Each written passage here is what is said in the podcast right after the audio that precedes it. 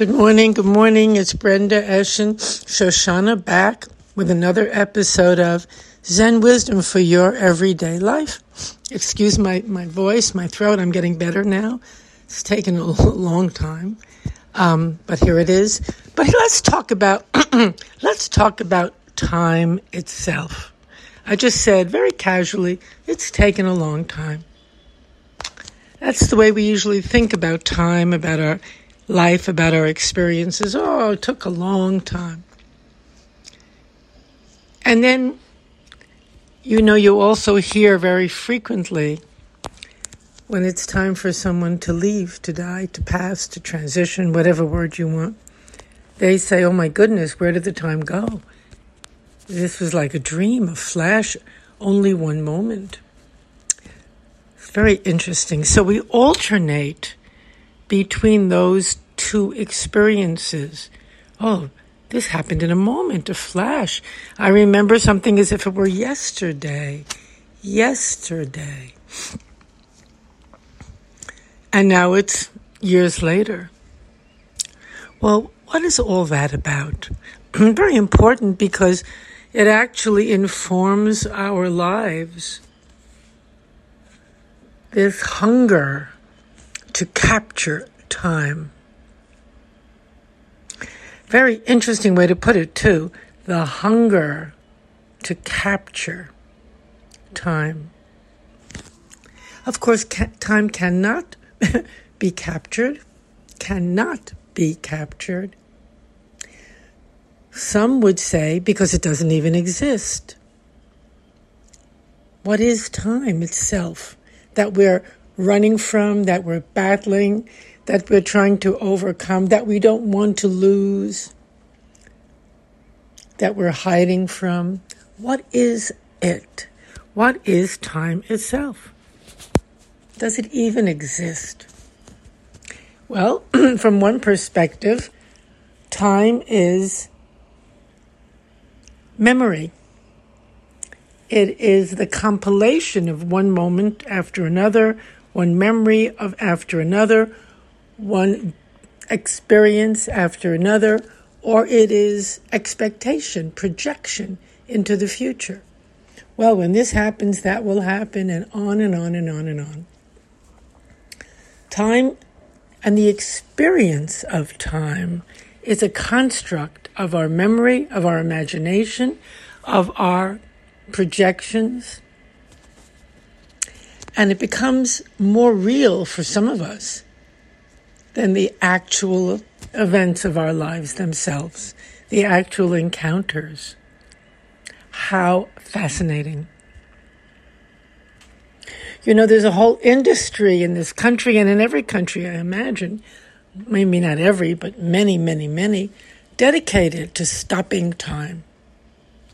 I don't want to look young. I'm going to I don't want to look, sorry, I don't want to look old. I want to look young. I want to be beautiful, as if that's what it means to be beautiful. I haven't been through the ravages of time, people will say. Why ravages? Why are we ravaged by our experiences? Because our hopes, our fantasies, our imagination may not have been fulfilled. So we're clawing away to do everything possible to make that dream come true. or because the memories that we have haven't been complete. We haven't accepted the event. We're holding on to the shadow of it, the memory of it. And of course, in our memories, all these events are inevitably and naturally distorted. The mind has one very big job, and that is to distort everything to its liking. Not to reflect it as it is, to offer us a taste of a moment, of an experience, of an encounter. No, no, no, no. That one part of the mind does that. It's very simple. Maybe simple minded, which is good. That simple minded part of our mind it just presents what is. Right now, there's a cool breeze coming in the window. So it's it's sharing the breeze with me and I'm enjoying it very much. A lovely spring breeze. Am I going to remember that? Probably not because it's fine. I'm not resisting it. I'm enjoying it. It's complete. I don't have huge emotion invested in the spring breeze. I'm grateful for it. I'm enjoying it. I take it in its stride. Another kind of experience, maybe of thunder or something else that would be harder, that I don't let pass quite as easily. That seems to endanger my safety, and I dwell on it and dwell on it and dwell on it. I say seems to endanger my safety because how can something that has already passed endanger your safety? It cannot. What is endangering your safety is the constant reminder of it, dwelling on it, thinking about it, making it feel as if it just happened yesterday and it's around the corner and it's going to happen again any moment. That is what endangers our safety. That mind, in an effort really to protect us, it's doing that to protect us. However, that mind is ill informed. It, as I said, it distorts everything.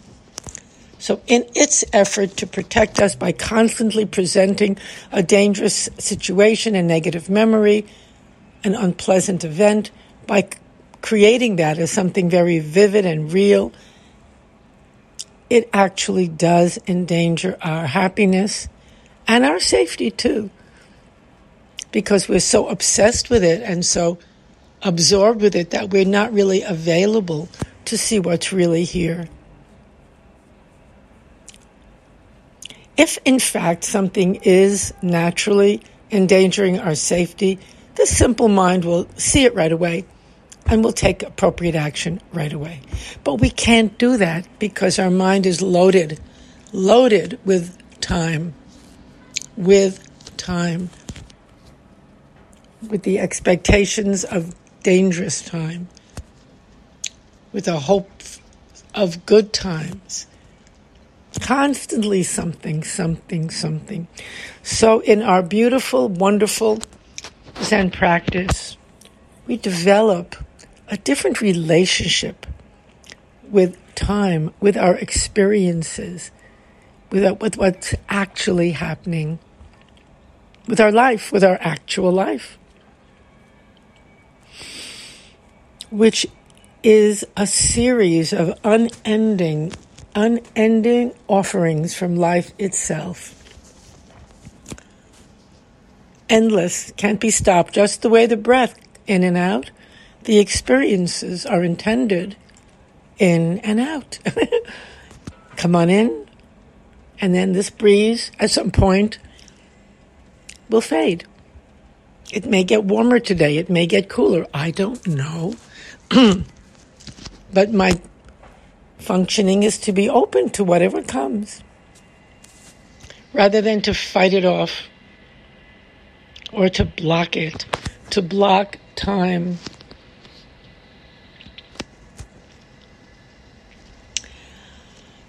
In Zen practice, time is actually our life. There's no separation between time and our life. we don't see it as coming to a dreadful end someday when a transition takes place. It's just another experience coming.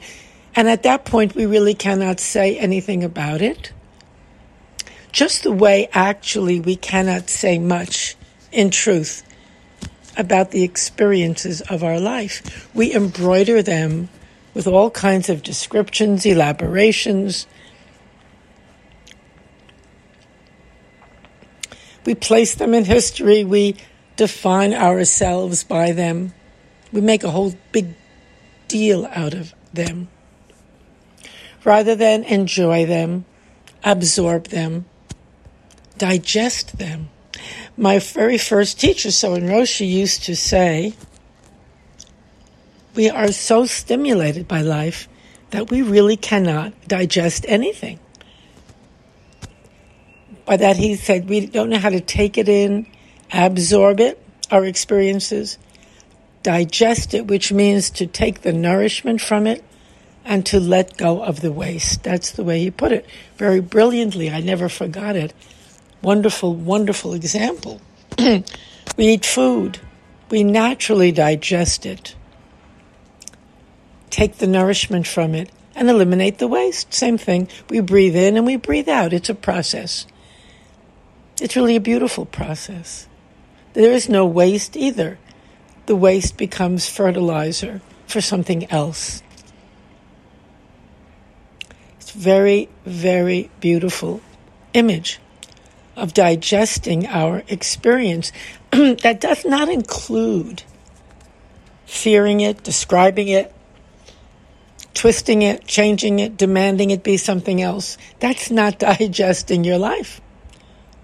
That's grappling with it, wrestling with it, maybe turning it into a product and selling it.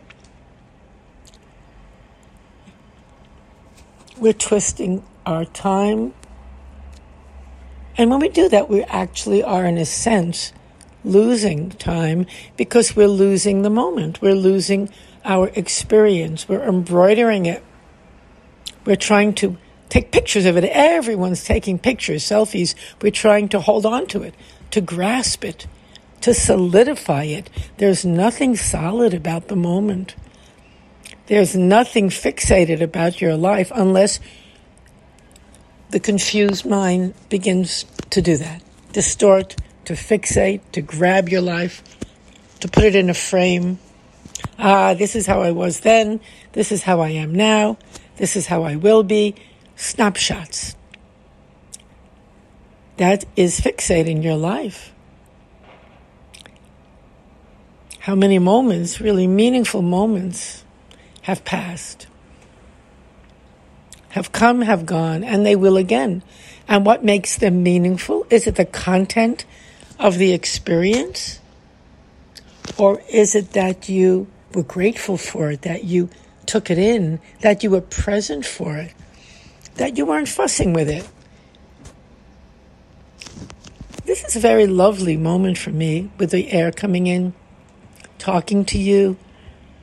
I even like it more that I don't know many of you. Here and there, I get different kinds of emails and messages from people all over the world that I don't know, and that's very beautiful to me.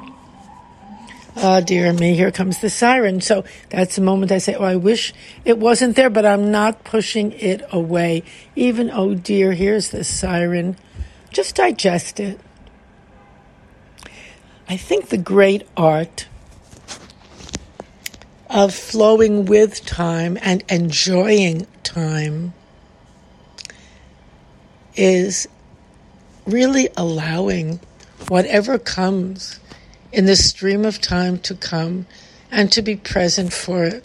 And whatever floats along, which means everything, to allow it to float along, to allow the movement, to allow the flow of life, to allow the changes,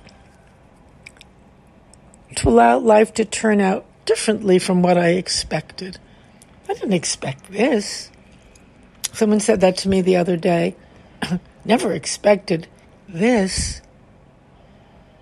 And I took that in, I listened to what he was saying, and I thought, that's a beautiful teaching. Wow. I just listened.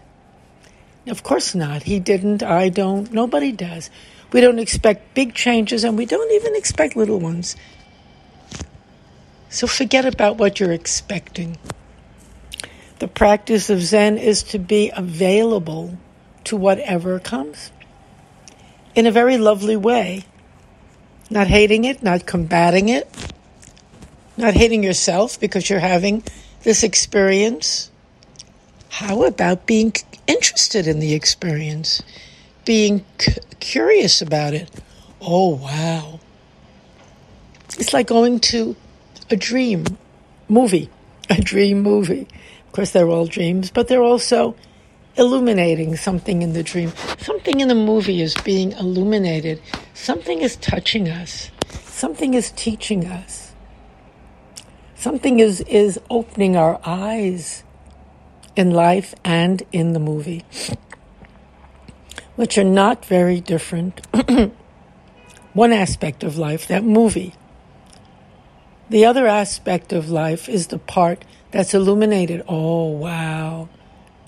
That enjoys, that learns,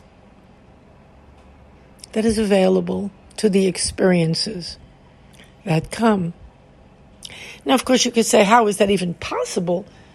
So many of the experiences are hard. And yes, of course, they are.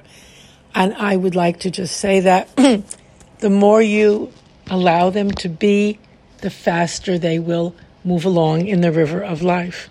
The more you hate them, fight them, dwell on them, mumble about them, the more you keep them there, the stronger they become. Look already, the spring breeze, that breeze that was there, it's fading. I'm not feeling the breeze at the moment.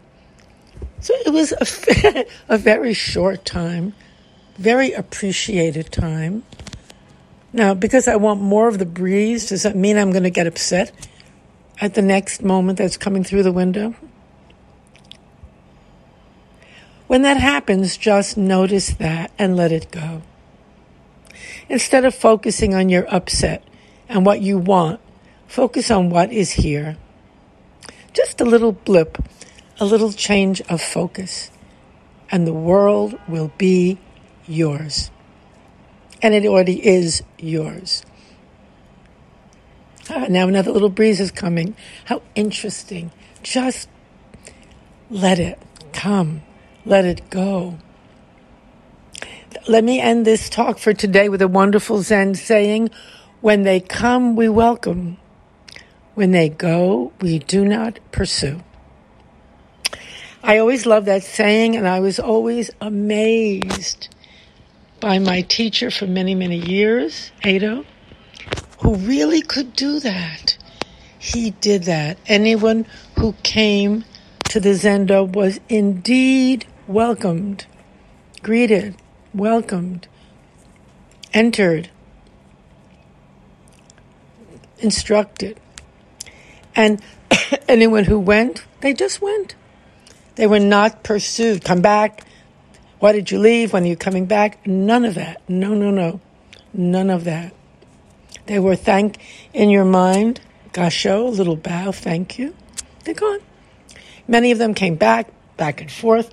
And if you went for a while because you needed some time, never, never was there a question. Where were you? What happened? Nothing. Ah, so nice to see you. That's it. To me, that was a great, great teaching with people and with life.